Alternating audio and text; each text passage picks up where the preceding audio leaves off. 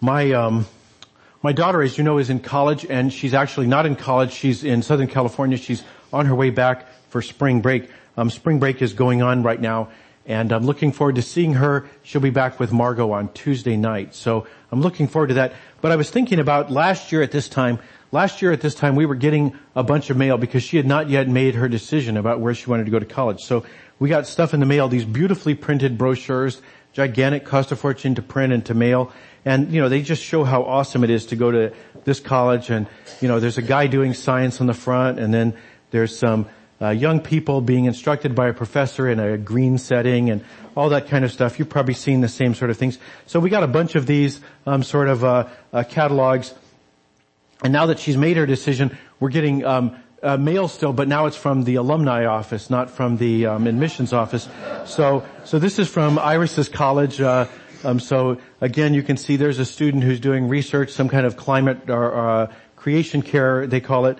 So uh, uh, we get that from her college, and of course, Margot is still getting uh, mail from her college. So this is from the Alumni Association at her college. So you can see there's a picture of a senator on the front of Margot's magazine, and then um, I get it from my uh, college. So this is from my college, and we don't have a senator. We've got a miner somewhere in a mine shaft. So, um, so for what that's worth, um, and I tell you all this because because you know uh, colleges go to a lot of effort to present a persona. They they want they want people to, to they, they, want to craft their message. They want to present an image to the public um, that communicates um, all the things we hope for. Right in the in the um, in the admissions papers, there were things showing, you know, students sitting on the quad together and the, they're always gender balanced, so you think that the ratio is not too bad and it's not going to be like my school. So, um, so there's, there's things like that, um, in the, in these pictures. Uh, they show the students who are, who are doing research and learning to, learning to think critically and to engage with the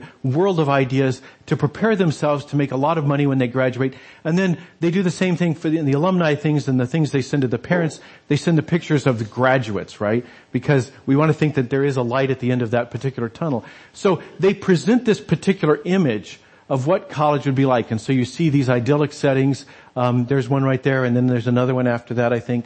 So, um, so uh, yeah. So actually, this is the one after that. So the problem is that the image that the colleges send is not the only image we get of colleges. We get a lot of other images for, of colleges these days. This is a picture of a sit-in that uh, was at the office. Wait, back up, please. Um, uh, yeah, this is at the president's office in Princeton University. So I walked by the college's uh, um, uh, whenever I went over to the Princeton campus, I walked by that that um, office, but I never got on the inside, and I certainly never occupied it. But you can see there's the president um, being lectured by a bunch of students, and um, sometimes it's it's relatively peaceful. The president doesn't have any security with him there, but sometimes uh, it gets it gets a little uglier, and people get in each other's faces. So you've probably seen pictures like the next one, where there's some kind of a protest, and people are right up there in each other's uh, face, you know, telling each other no and you know, they like this or they don't like that. So we've seen these sort of pictures before, and unfortunately, we've also seen pictures of things that are worse. So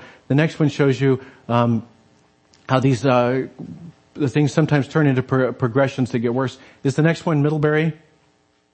No, okay. So so um, last year, a year ago this month, uh, a social scientist, a political scientist named Charles Murray, went to um, went to Middlebury College in Vermont.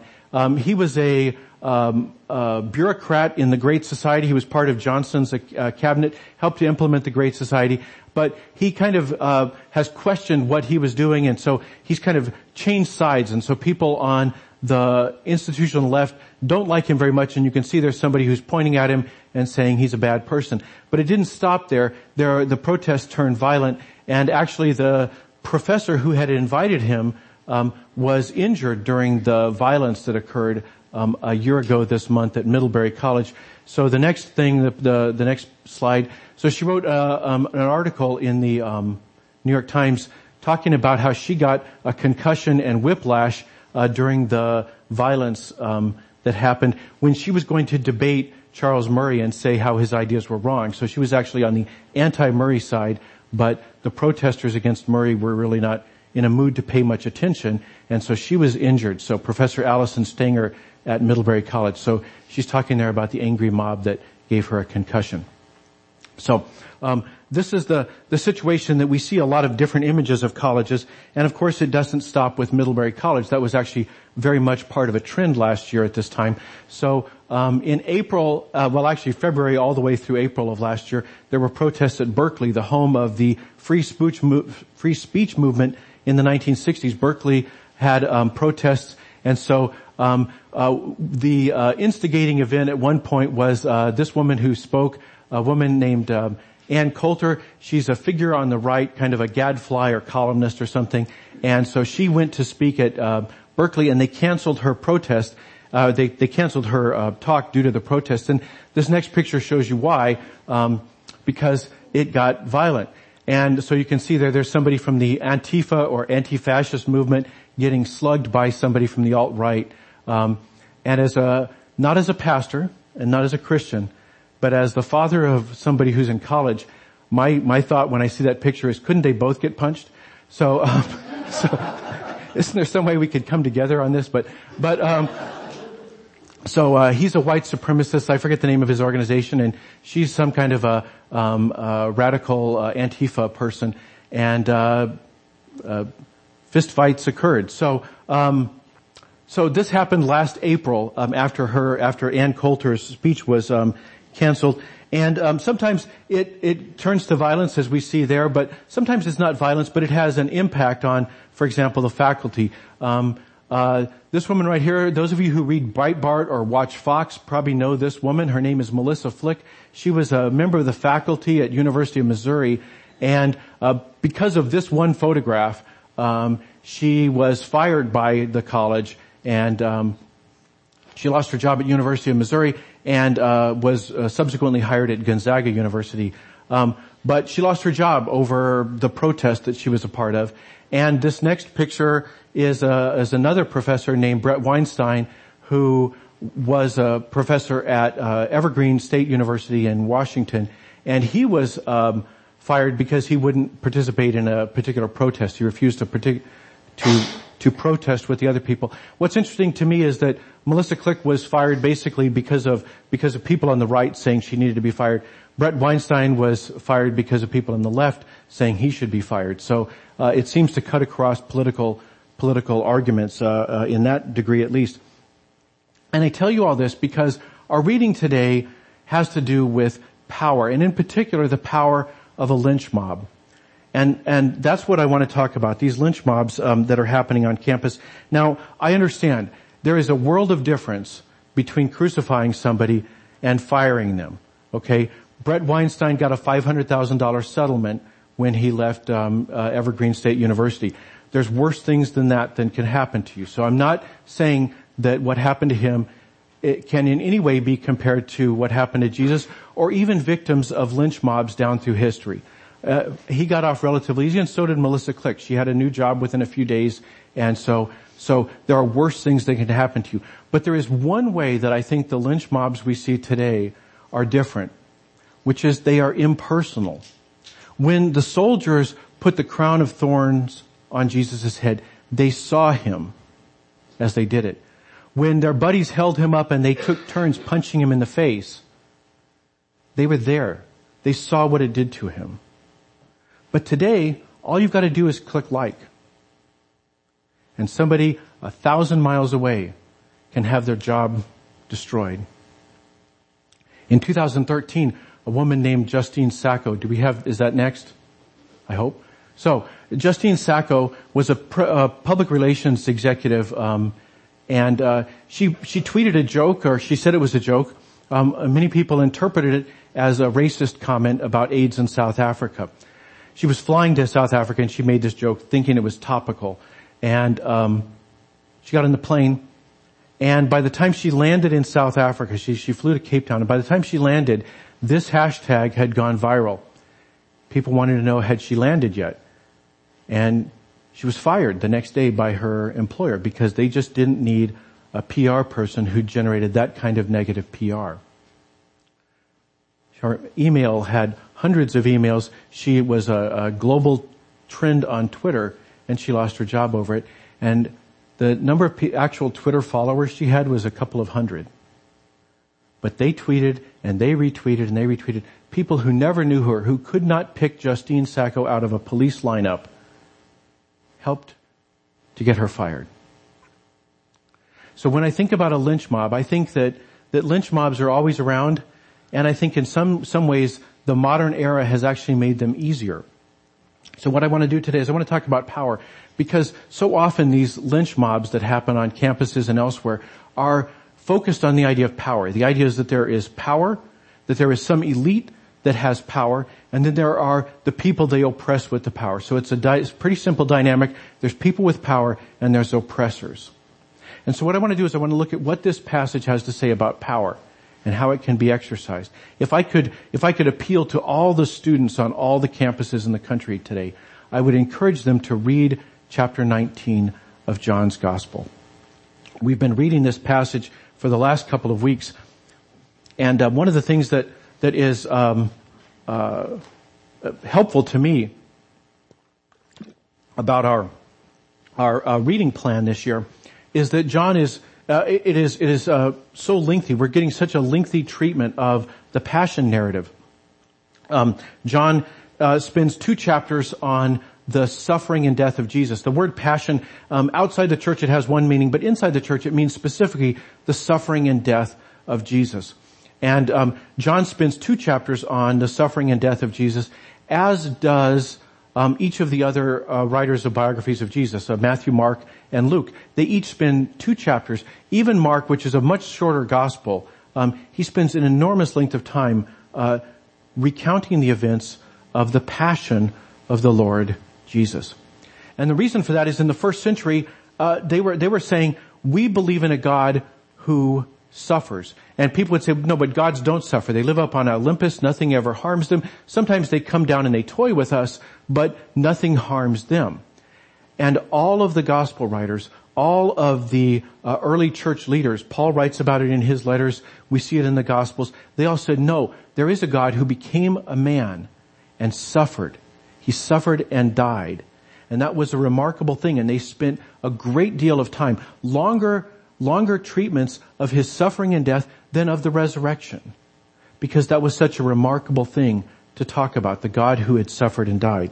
So, we're reading about the passion, and sometimes uh, in churches we, we kind of breeze through the passion. Uh, maybe we, we get it on Holy Thursday or Good Friday, but we don't spend as much time. Uh, because of this reading plan, we're spending four out of our six weeks looking at the passion. So what I want to do is I want to look at um, chapter 19, the first half of chapter 19, and to catch us up where we left off last week, um, uh, Pilate has had a trial of Jesus. He's decided that Jesus is not guilty, and he wants to get Jesus um, out of his hands. He wants to, to release Jesus, and so he goes to the crowd and says, "Who should I release for the Passover lucky guy? Right? Who who gets released?"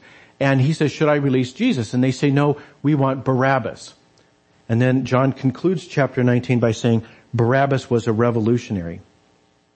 And the reason for that is pretty obvious. The Romans didn't like revolutionaries. And if Barabbas and his friends came down out of the hills and attacked a, a Roman troop movement or something, um, then when the Romans got more troops back in that area to repacify that area, they would look at the villages and they would basically say, we think you're supporting those revolutionary bands, okay? And we're gonna punish you so that other villages will know better than to support these revolutionaries. So what would it take for this crowd to say we want Barabbas. Barabbas, the revolutionary. John leaves us uh, as as we kind of move through the transition at the end of chapter 18 and begin chapter 19. That's the question that's in the air. So what does Pilate do? He tried to get Jesus released. The crowd said, no, we want this other guy, even though the other guy is really kind of a problem for us. Okay, but we want the other guy. So what does Pilate do? Pilate has Jesus flogged with a lead-tipped whip. Now, you know, that's a remarkable thing because this is a brutal punishment. People died from being whipped. This is not like, you know, my daddy sometimes, you know, took a switch to us. This is a brutal flogging designed to inflict as much damage as possible. And Pilate has Jesus flogged. And then, if that's not enough, eh, the soldiers have fun with him. They jam this crown of thorns on his head, and then they take turns punching him. And then Pilate puts him in this robe and um, brings Jesus out and he says, look, here is the man. Why does he do that? I think Pilate is still trying to get Jesus off. He's saying, okay, they want this guy hurt for some reason. I'm going to find out, can I punish him less than crucifixion? They were calling for crucifixion. Maybe they'll settle for a really terrible beating. Okay? So he says, look, here he is. Okay, is this enough? Are you satisfied? And at this point, we don't hear what the crowd would have said, but we do read that the leading priests and the temple guards began shouting, crucify him, crucify him. And Pilate says this odd remark. He says, take him yourself and crucify him.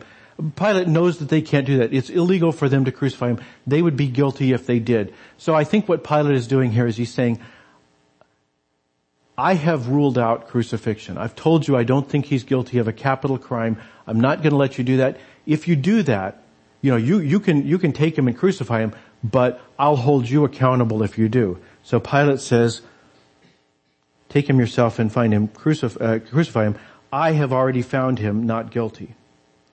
And the Jewish leaders say, by our law he ought to die because he called himself son of God. And when Pilate says this, he was frightened, more frightened than ever. Why was he more frightened? Well, because in that era, people were frightened. People thought that gods existed. Today we're so wise, we don't think gods existed. We as a culture, we think that things just happen with no reason. We don't necessarily understand them, but we just kind of say, oh well, that's just too bad, right?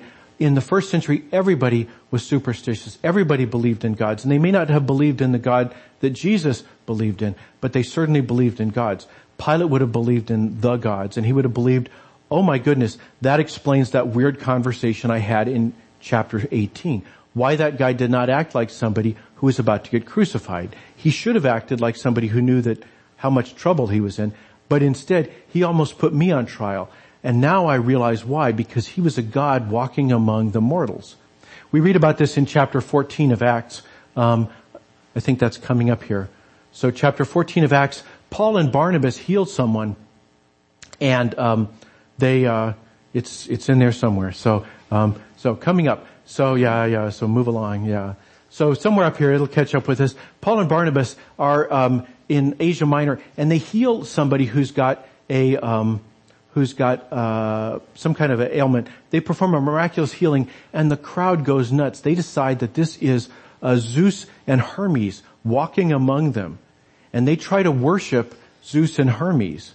And Pilate is the same kind of person. Everybody in the first century would have been what we call today superstitious. So yeah, keep going. I'll, I'll, let's just catch you up. Okay. Cause I run ahead. All right. So here they are. Paul and, Paul and, um, Paul and Barnabas, they, the, the crowd thinks that they're Zeus and Hermes. So, um, Pilate is in that same place. He's thinking, oh my God, you know, there's these lessons I've heard about the gods who walk among us and you have to treat them nice. And I just had this guy flogged. Oh my goodness, I'm in trouble. So what does he do? He goes back in and he says, where are you from? Are you from Olympus? You know, am I really in trouble? But Jesus doesn't answer that question. And so that irritates Pilate. He says, don't you realize I have the power to release you or crucify you? And Jesus says, whatever power you've got is delegated. You wouldn't have any power at all if it weren't from above. He says, the one above you has handed, handed, uh, the one who handed me over to you has the greater sin. So, Jesus says you don't have any power at all except what's been delegated to you and you're misusing it. You're not using it well. He says you are a tool of these people out here who are yelling. You think you've got all the authority there is, but you don't. He says you're using it badly. And so Pilate tried to release him, but the Jewish leaders shouted, if you release this man, you're no friend of Caesar.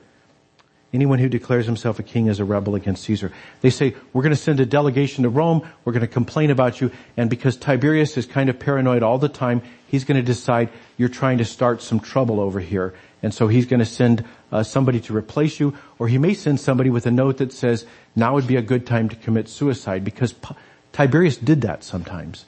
So, it's a real threat.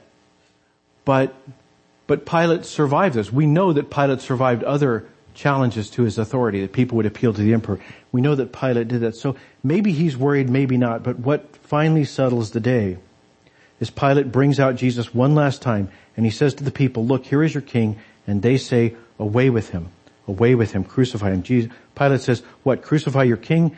And they say, we have no king but Caesar. So Pilate turns them over to be crucified. See, what this story teaches us is the limits of power. Jesus has all the power in the world. One of the slides that, that I didn't go over had, had a verse from chapter 13. Jesus has been given all the authority in the world. He knows that God the Father has given him all authority and um, he, he exercises it by washing his disciples' feet. Jesus has all the authority in the world. Pilate has a huge amount of authority.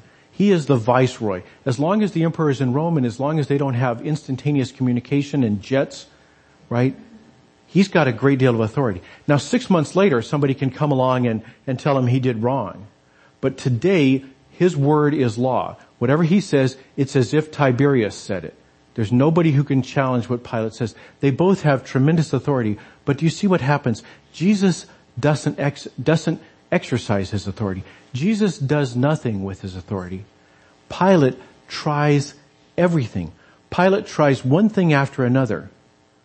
But who achieves their purpose? Jesus is the one who achieves his purpose. Pilate tries and tries and tries again, and he is stymied at every step of the way. What better definition is there of powerlessness than to fail to achieve the thing that you want? They both have authority, but how do they execute it? They both have power. One gets what he wants, the other doesn't.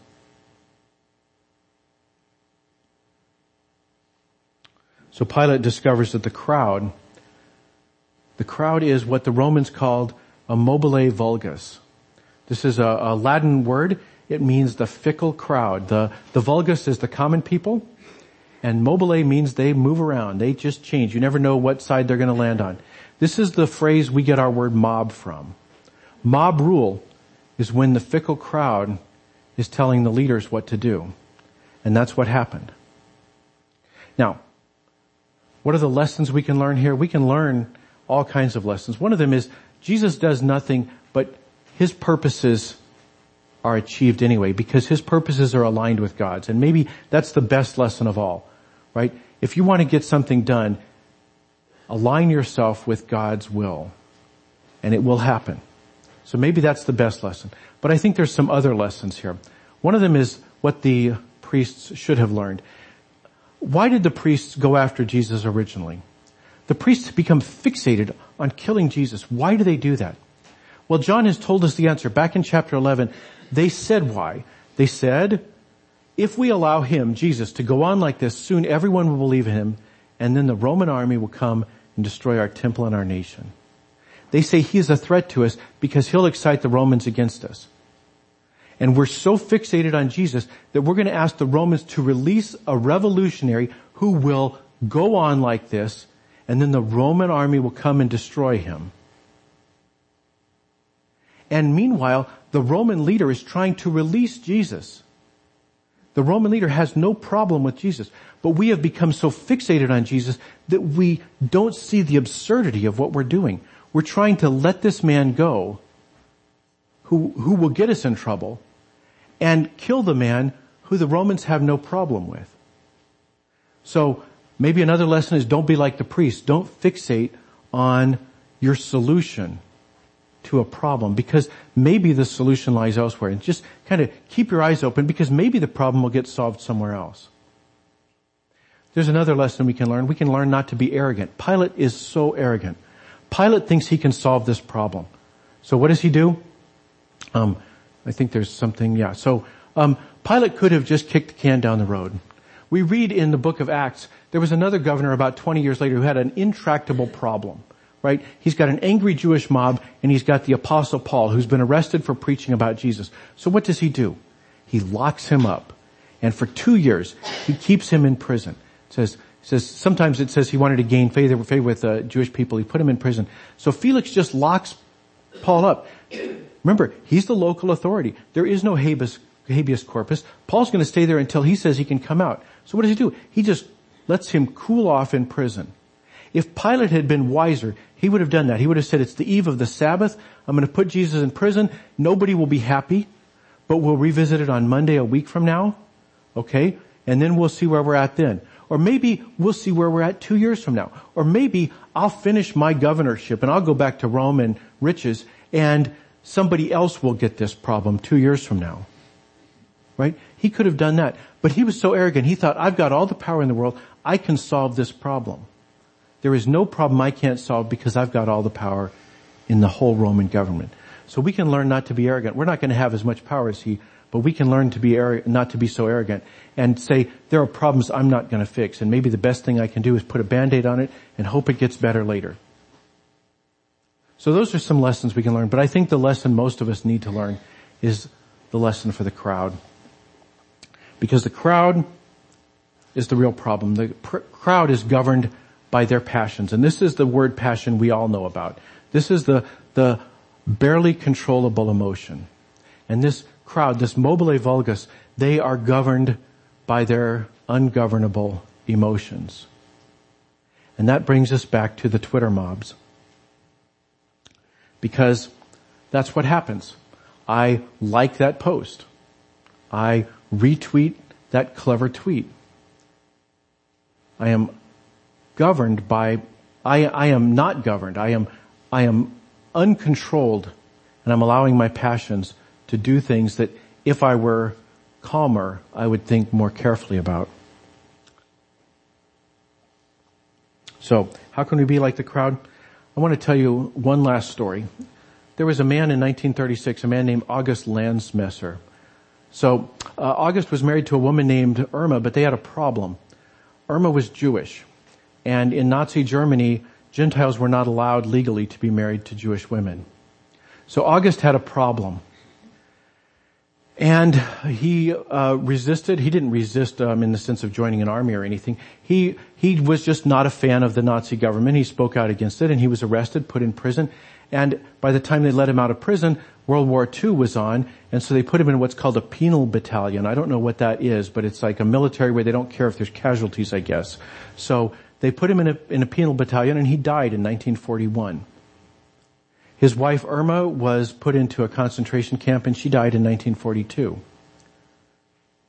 But there is one photograph that is believed to be a picture of August Landmesser, and I want to show you a picture of it.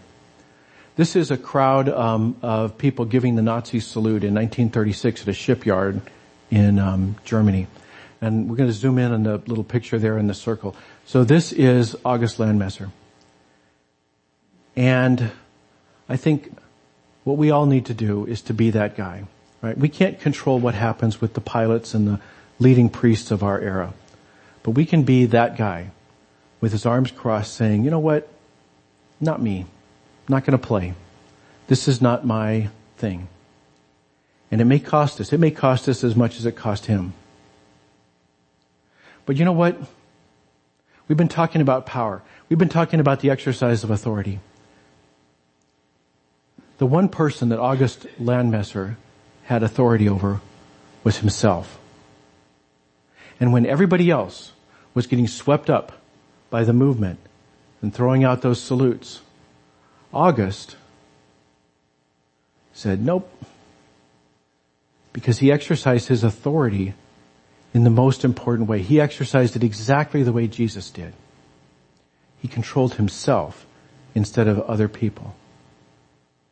So, be this guy. This is who Jesus calls us all to be, to be like him, to be governors of our own passions. And it may cost us. But Jesus said, I know that, but I'm going to go first and I will lead the way. Govern your passions. Don't be part of the mob. Let's pray. Father in heaven, we cannot be like Jesus. But we pray, Lord, you'd make us more like August Landmesser. Help us to resist the passions of our age. Help us to engage in sensible reforms to address inadequacies and iniquities in our society, but help us to do so in a way that is governed so that we may not become tools of forces that are beyond our control. Help us to be people who are governed by our authority over ourselves. We pray it through Christ our Lord. Amen.